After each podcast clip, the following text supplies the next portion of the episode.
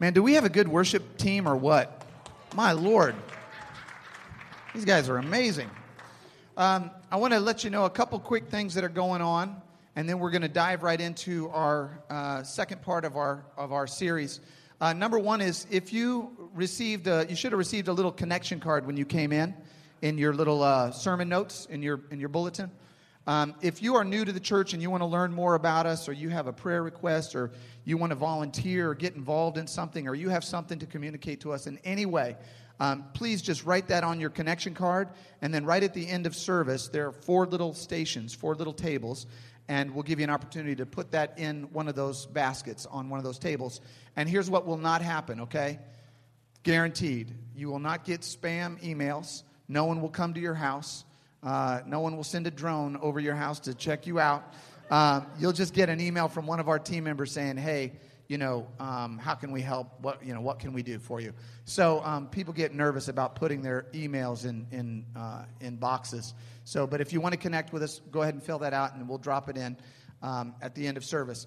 Second thing I want to tell you about is Thursday night, you guys. This Thursday, um, we're doing the wrap and pack. Now, the Wrap and Pack is an event where we're getting together at Operation Food Search right up here on Olive, and Racanelli's Pizza is giving us free pizza to eat. Okay, we got some amens on free pizza. That's cool. Good. That's good. All right. Um, free pizza. There's going to be music playing, uh, and we're going to be we're going to be sorting and and packing boxes of food for um, hungry people in our community. We're going to be offering our volunteer service to Operation Food Search. So it's going to be like a party with a purpose. Um, so if you have not signed up for that or you haven't gotten involved in that yet, let us know you're coming. Um, just mark it on your connection card. So pull out your little connection card and say, wrap and pack, I'm in, um, or something like that. And then um, we'll see you on Thursday night. We just kind of want to get a head count. Um, so that's going to be that's going to be a really cool opportunity. Then today, you guys, right after service, if you have not gotten involved on our dream team yet, our dream team is amazing, and I want to invite every single one of you to get involved. You actually don't even have to be a member of our church to get on our dream team, to find a place to serve, a place to to to reach out and be a part, to help um, and to meet other people and, and, and to serve the community. Um, so I invite you to come across the street to Three Kings right after service. There's a restaurant across the street called Three Kings. We have our growth track over there every Sunday. Um, and today is 401. There's food and there's childcare. So come over. Um, I, we almost got a clap on childcare. Man, it's just, you never know. Um, um, so 401 is today, right after service, um, and uh, invite you to come to that if you haven't come. All right, so we're going to dive right into the second part of our, uh, of our series, but let me pray for us, and then we'll jump right in, okay? Heavenly Father, right now we come before you with open hearts, and we uh, open our minds to hear your word. Father, we come with expectation. We come with our hopes. We come with our fears. We come with the challenges that we've brought with us from the week. And God, we just turn it all over to you. And for the next just few minutes, uh, we open our hearts to listen to your word and open our hearts to hear what your spirit may speak to us through your word. Uh, Father, we do this all to the glory and all to the honor of Jesus. In Jesus' name we pray. Amen. Amen. All right, so we're in this series called Who is My Neighbor? Um, this is part two of this series where we're examining what the Christian life looks like not just in the four walls of the congregation, but outside, out on the street, in the marketplace, in the school, at the workforce, everywhere around us. What does it look like to be a follower of Jesus? So, a few years ago, there was this coffee shop in Manhattan called Rise Coffee Shop. And Rise Coffee Shop, the, the baristas at Rise Coffee Shop wanted to make more tips. So they had their little tip jar out there, and you know you could tip the tip the, the barista, but they said, you know, we got to figure out a creative way to get more tips. So what they did was they instead of putting one tip jar out, they started putting two tip jars out.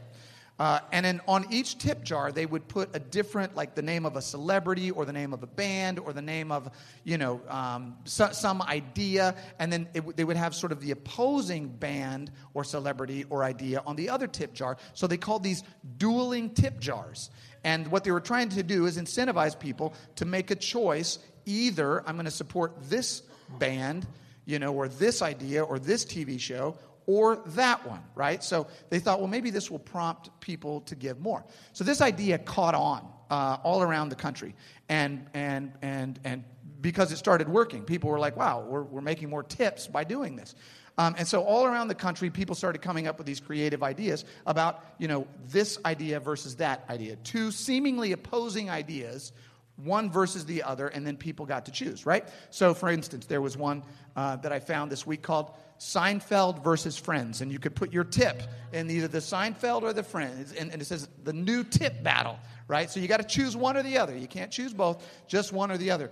Um, another one that they had I liked was Tupac versus Biggie. Which one are you? Who, who, you know, who you gonna, who you gonna rep? Um, it looked like Tupac's doing a lot better actually um, in that one. So, um, and then another one they had was the moonwalk versus the river dance. And I'm just like, come on, seriously, river dance doesn't have a chance against the moonwalk. Um, so that's that's how people took this, right? Because what they found is that people gave more tips because people actually, we like this idea of making a binary choice. We like the idea of the simple choice of saying it's either this or it's that. We like that. We like having either or options, right? Where we can say this or that. Because when we do that, there's no subtlety, there's no nuance required, there's no work. You get to just choose. It's this or that. And sometimes that's a good thing, right? There are sometimes in life where a binary choice is the right choice to make. You have to reject one thing to accept the other, all right? So if you're standing at the aisle on your, on your wedding day at the altar, and the preacher says, Do you take this woman to be your lawfully wedded wife? Well, that's a binary choice that you have to make. Okay? There's no both and. This is an either or kind of issue. So you either say, Yes, I do. Or you better be pretty fleet footed, son, and get out of that church as fast as you can, right? Because that's a binary choice that you have to make. If you're a computer person, right, you're either a Mac person or you're a PC person. You can't be both. You just got to make a choice. If you're an animal lover, right, you're either a dog lover or a devil worshiper. Right, exactly. So, so, correct. So, um, so sometimes, sometimes you have to make these choices, all right? But then sometimes in life, you think you have to make a binary choice. You act like you have to make a binary choice, or you believe you have to make a choice between two things that are opposing things, but they're actually not opposing things. And so it's a, it's a mistake to make a binary choice between two things that are not opposing each other, two things that are not mutually exclusive, okay? And and this this you know, we hear this all the time. This is called the either or fallacy. Okay, this is a this is a term in logic called the either or fallacy. When you say, well, it's either this or it's that. Well, sometimes it's not either or. So somebody may say to you, well, either you're a rational person or you're a person of faith, but you can't be both. And that's not true. You can be a rational person who is also a person of faith. Somebody may say, you're, well, you're either a Bible person or you're a science person. Well, that's not true, right? You can be a Bible person and a science person. These things, if you understand both rightly, can be harmonized and understood correctly, right? So somebody asked me this week, are you going to, you know, are you rooting for the Kansas City Royals? Are you going to root for the New York Mets at the World Series? Yeah, that's not a binary. I'm going to choose to not watch the World Series at all. Okay? I would rather watch reruns of Dancing with the Stars than watch those two teams. So, so we don't always have to choose between this and that, right? That's an either or fallacy. Now, in the church, for about the last 100 years, the church, and I'm talking about the church universal, has made a binary choice, an either or choice based upon an either or fallacy. They have made a choice beginning in the, about the 1900s or early 1920s between two different ideas about what it means to walk out your faith, what it means to live out your faith as a Christian. And what the, the choices that the church made in about the 1920s, roughly called, and different people call it different things, but it can be called the liberal conservative or the modernist fundamentalist church controversy. And this arose really in the 1920s. I'm going to give you a little bit of church history, okay? In the 1920s, different pastors started saying, you know, they started taking opposing sides about what it means to be a Christian. And here were the either or that they, that they started to grab onto. The modernists or the liberal branch started saying, you know what, the you know, faith in the resurrection of Jesus, not really important. Um, doctrine, sound doctrine, and the teachings of the Scripture and the authority of Scripture, that's not really that you know important. Um, personal piety, personal morality, that stuff is not really really that important. What's really important is that we serve uh, people, that we give to the poor, um, and that we stand up for the oppressed. But they presented it as an either or, like you don't really need to do this, you need to do this. And then the, then the fundamentalists or the conservatives took the other approach. They said, no, the authority of Scripture is paramount, right, to, to who we are and what we're doing. Belief in Jesus is absolutely vital to what we're doing, right? And personal morality, that's, that's hugely important. But really, you know, serving the poor, uh, you know, giving to the needy, uh, standing up for the, the oppressed, that's really not that, not that important. That's not a part of what, you know, our, our, our faith is all about. And so these two groups sort of split off into these very separate you know, opposing polarized positions, and they have never come back together.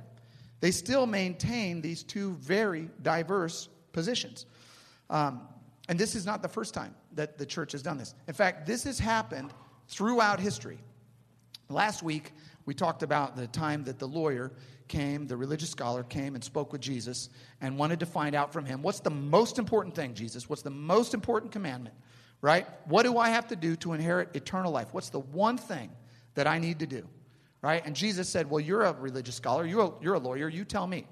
And this is what the lawyer said He said, Love the Lord your God with all your heart, with all your soul, with all your strength, with all your mind, and love your neighbor as yourself. So, this is a two part commandment love God and love your neighbor. And Jesus said, Yeah, that's right. Right answer. Bing, check the box. But the lawyer wanted to justify himself, so he asked Jesus, And who is my neighbor? Now, what's implied in that question is the lawyer is saying, I've got the first part dialed in. My theology is sound. My beliefs are correct. My religious practice is right and good. But I'm not so excited about the serving the poor and the giving to those in need and to standing up for the oppressed and, and the marginalized. I'm not so keen on that. I'd like to narrow the definition of neighbor to the extent that I don't really have to do things that stretch my me out of my comfort zone, that stretch my ability, that make me interact with people that I just wouldn't really like to be around, right? So this has happened throughout history. In other words, Jesus this lawyer was treating Jesus as if Jesus Jesus' commandment were two tip jars that you could either love God or you could love your neighbor. And if you do either one of those, but that's not what Jesus said. He didn't say love God or love your neighbor. He said love God with all your heart, soul, mind, and strength and love your neighbor as yourself. So this distinction, this, this, this either or fallacy that has plagued the church really from, from the time of Jesus till today at, at different times and different eras, that's something that Jesus, I believe, is calling us to fix, to amend, to heal, to bring it together where we are a people who love God with all our heart, soul, mind, and strength. We, we, we follow the scripture. We follow Jesus with all of our heart. We believe in him. We entrust him with all, uh, everything. His, the risen Savior is our, is, our, is our salvation and our Lord. And we serve our neighbor and we reach out beyond the walls of the church and we help and serve and build hope and health and healing in the community. I believe Jesus is calling us to both of these things, all right? Now, there are a few different ways that this has played out over time in the church. And the first, and I'm going to give you three different examples. The first one is in the in the area of faith and works. So there's just a big question, you know, in churches about faith and works, and sometimes these things are put in in opposition to one another, right? Faith versus works. There are some people that would say, you know, uh, well, well, in fact, the most, one of the most important doctrines of the Christian faith is that we are saved by grace through faith, right? And, and that, is, that is a fundamental pillar of the Christian faith. There's nothing that we can do to earn our salvation. There's nothing that we can do to get ourselves in the right relationship with God. God, through his sacrifice, Jesus, through his sacrifice, through his grace, extended mercy to us, and by putting our faith in him, we have right relationship with the Father. So that's, that is a fundamental pillar of the faith, right? What happens with that fundamental pillar and what happened in the early church is people went, wow, so that means that after I put my faith in Jesus, my actions no longer matter. So, like, man, I put my faith in the Lord Jesus. So now I'm just, I'm at liberty to do whatever crazy, wild, decadent thing comes to mind. I don't need to serve. I don't need to live right. I don't need, you know, because I have got faith. And then, of course, in the early church, Paul was always battling the other guys because the other guys were saying, faith schmaith, man. You got to do this, you got to line up this, you got to do this right. Do... So you get these two opposing views, and that is not what the scripture teaches. Because these are not opposing ideas. These, are, these ideas are inextricably linked to one another. Okay? So let me give you an, exact, an analogy of how God is calling us to both invisible faith and then, and then visible works. Okay? Here's how it works. Let's all pretend for just a moment. Some of you don't have to pretend, and some of you do. Uh, that that you are in a romantic relationship right now. Okay, let's just pretend that we're all in a romantic relationship. People are canoodling right now. Um, um, so, okay, what if you're in this relationship? You're in this relationship, and the person with whom you're in the relationship, in with who uh, you're in this relationship with this person, Never end a sentence with a preposition. Um, so you're in this relationship with this person. And what if this person, person stops doing the little things that he or she used to do that kind of demonstrated their love for you, right? So maybe they used to, you know, get you a cup of coffee on the way home from work, or they used to bring you flowers every once in a while, or make you a sandwich every once in a while. They stopped, and they just kind of stopped doing those things, right? And then they also kind of stopped communicating how they feel about you. So they used to say, Hey, I love you. They used to blow you up with a little text that said, Oh, you're such a sweetie, you know, smiley face and all that. And they kind of stopped doing that, right? And then they, they used to, you know, maybe they used to be a little bit more affectionate. They used to put their arm around you and touch you and give you a hug and give you a kiss. And, and then they just kind of stopped doing that, right? And maybe they used to buy little things for you and then they stopped doing that. So, all the little things that they used to do, maybe they used to sit down and just spend time with you and you really enjoyed that and then they kind of stopped doing that. They didn't really want to hang out with you anymore, you know. And if, if that happened to you, at some point you're going to go, hey, um, you know, do you still love me? Because it doesn't seem like you do through your actions, right? What if then that person turned to you and said, oh, actions are, are not important. I, I feel love for you, so done. Like, I don't need to do anything else, right? We're good. How would that go over? um, what you would say is, I'm beginning to not believe that you have the feeling because I'm not seeing any of the of the works, of the displays that traditionally would follow that feeling that you claim to have, right? That is how the Bible describes the relationship between faith and works. These are not opposing ideas.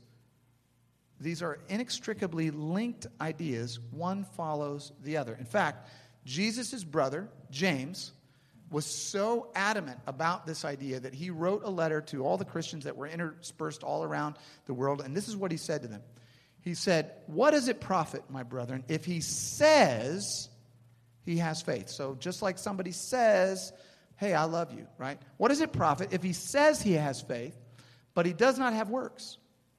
If a brother or a sister is naked and destitute of daily food, and one of you says to them, Depart in peace, be warmed, be filled but you do not give the things to them which are needed for the body, what does that profit them? He said, Thus also, by itself, faith, if it doesn't have works, is dead. What he's saying here is faith versus works. This is not an either or controversy. This should not be an either or controversy in your mind. We are saved by grace through faith in Jesus. And as a result of our faith, we do things that exhibit our love for God in the way that we treat other people, in the way that we live out our lives. One follows the other. This is not an either or. This is not a put your money in the faith tip jar or the works tip jar. This is a both and. So let me let me ask you just to just to you know meditate on this. Which of which of the fa- which side of the fallacy do you tend to fall on? Are you more of a faith person or are you more of a works person? Are you more of a person that says it's all about doing, but you haven't really opened up your heart to the possibility that Jesus is, you know, your Lord and Savior?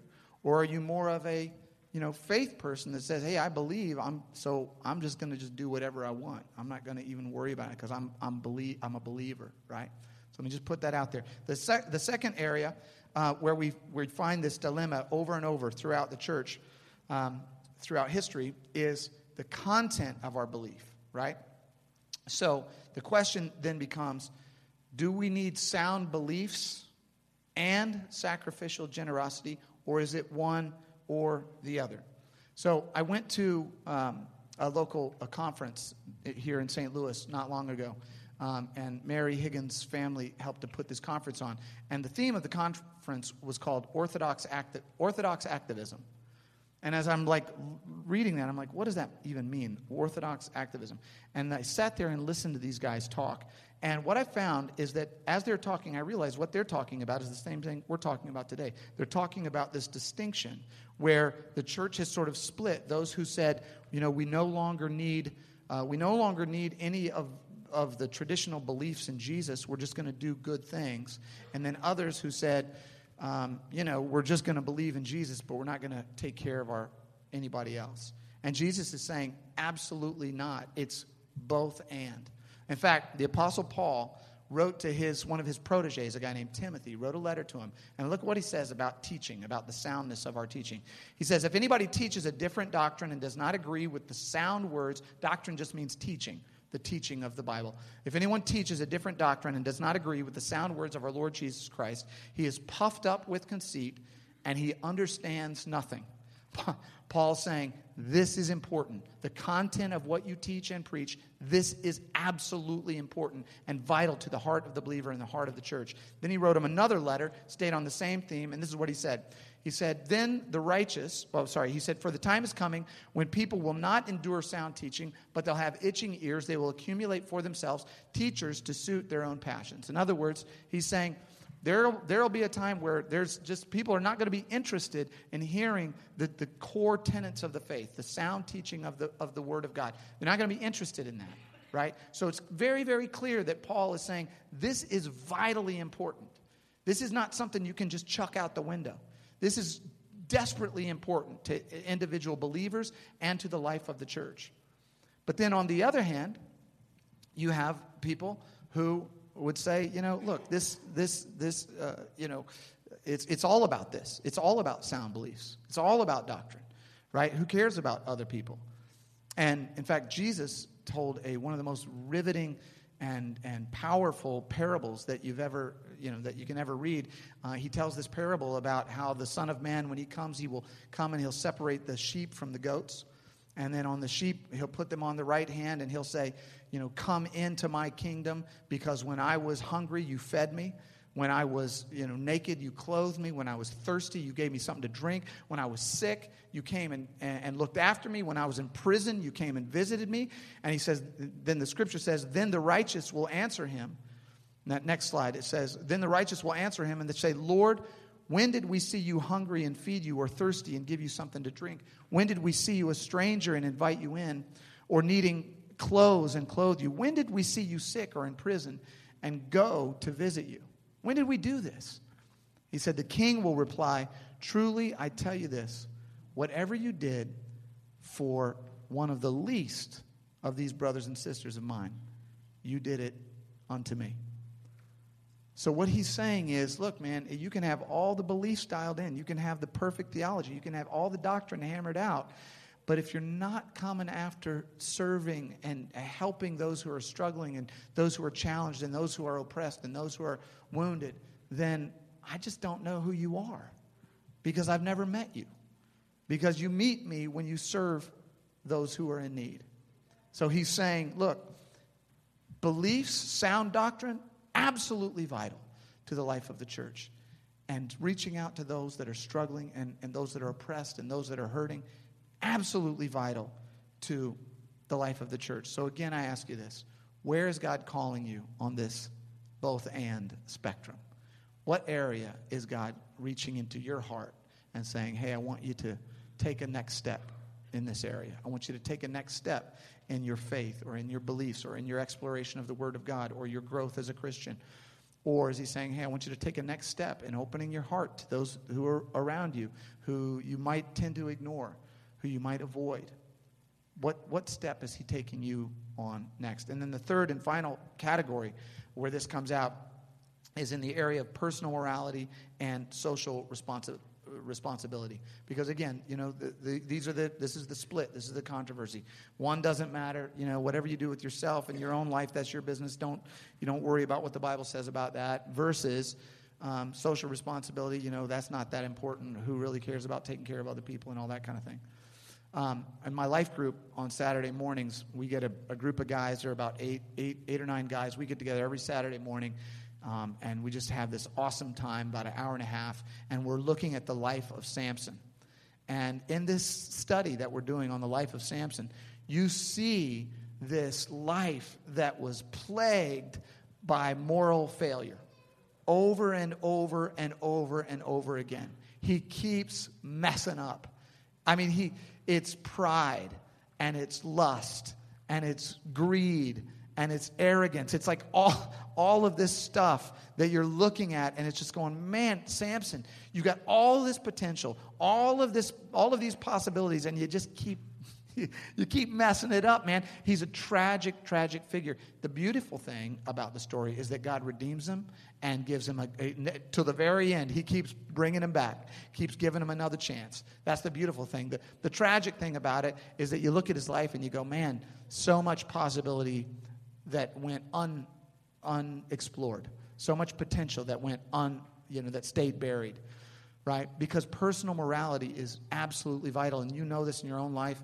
Those, you know, those of you that are honest with yourself, and that's all of us in this room, um, you know that like sometimes we just blow it and when you when you take that time to go, man, Lord, I'm going to repent from that. I'm going to accept your forgiveness and I'm going to move on. That's a liberating thing, you know. When, when you when you when you don't do that, when you bury it and hide it and cover it, man, you just you just can't prosper. The scripture says you just can't prosper if you cover up those sins. So this personal morality piece, this, this trying to walk in the, in the spirit, walking with love and generosity and integrity, that's absolutely vital. However, not to the exclusion of the social responsibility of reaching out to that person around you. In fact, here's the way, and I'm gonna this is my I think this is my last scripture, but this is Jesus' brother James puts this all together in this very beautiful and concise passage um, in James chapter 1. And this is what he says. He says, Religion that is pure and undefiled before God the Father is this. Here it is to visit orphans and widows in their affliction. In other words, to help those who are marginalized and vulnerable in your society, okay? And to keep oneself unstained from the world. He says, man, it's both. It's bringing together this, you know, this, this reaching out to those that are in need and living out the life that God called you to live. And when you stumble, you get back up and you get accountability and you get help. It's both of those. What is God calling you to? Where have you fallen into the either or fallacy in your life? And where is God saying, hey, man, I want you to live it out in the both and? Because it's about loving God and loving your neighbor. So I would ask you this today. Some of you may be in that position where you're saying, look I'm, I'm, I'm happy to be a part of a socially responsible church I'm, I'm happy to, to like get out there and help but i'm really that that you know, I'm not, I'm reticent about taking that next step in my faith. I'm nervous about accepting Jesus as my Lord and Savior and committing to Him with my life. I'm nervous about, you know, beginning to explore the Scripture and allowing the Scripture to be the authority in my life, right? I would call you and encourage you to take that next step, to take that next step, to make that commitment today, to make that commitment to say, I'm going to follow Jesus. I, and not just in my deeds, but in my heart. I'm going to be, I'm going to be a person who loves God with all of my heart. Maybe you're a person, you are a believer, you crossed that threshold, but you've said, look, you know, I don't want my decision to interfere with my lifestyle choices. You know, I don't, I'm not really ready to go there. I, I mean, I'm, I love Jesus, he's great, he's fantastic, but I really don't want to have him get up in my business about my relationships and the way I transact uh, my finances and how I live my life. I don't want him interfering with that. I just want to be able to come, praise Jesus, and leave, right? Let me challenge you take that next step. Take that next step. Get involved in a life group. Get involved with other people. Get involved with some other brothers or sisters. Put a prayer request in. Let us, let us reach out to you. Let us help. You're not going to find judgment and condemnation in this church. You're going to find people who want to come around you and help take you to that next step because we all need that. Maybe, maybe you're a person, you've got the beliefs dialed in. You're like, man, I've been a Christian forever, and I've got my morality all set. You know, man, I've, I've, I'm, I'm living right, I'm acting right, I'm doing the right thing. But this reaching out to other people, that part just kind of tweaks me a little bit because, you know, they should be able to take care of themselves. What's their problem? You know? Get up on your own feet, right? Let me challenge you. Part of your call as a Christian is to go after that person, whether they've caused it themselves or whether it was caused by something outside of them or a combination of both. That doesn't matter. Your calling is to reach out and to provide strength and support and help to that person. That's your calling. Jesus is working in their life in some other way that you don't know, but he's calling you to reach out He's calling us to be a church that reaches out and helps others. I sent out an email this week, if you're on our email list, and gave you seven super practical, super available, right now opportunities um, to serve in some way. I would just encourage you, find one of those and just, just go for it. Just do that. Um, do one of them. Uh, and, and start to open up your life to, to reaching out to other people and see what kind of blessing happens in your own life as you start to crack open the, your heart and, and, and see the pain in other people. So here's what I'm going to challenge us to do I want to challenge us as a congregation to be the kind of church that brings this, you know, 2,000 year old, you know, either or fallacy together. That we become a church that loves God with all of our heart, soul, mind, and strength, that we're passionate about the scripture, that we're passionate about God's word, and that we study and that we devour it, and that we pray and that we fast, and that we have this vital spiritual life with God, that we love Him with everything we've got. And we reach out beyond these walls and we just love our neighbor as ourself and we build hope and strength and beauty and mercy into our community. That we just become a church that's, that's doing both of those with all of our heart because I believe that that's what God is calling us to do. So I just put it out to you today to take that next step out of the either or and into the glorious adventure of the both and. Let me pray for you. Heavenly Father, we come before you today with our hearts open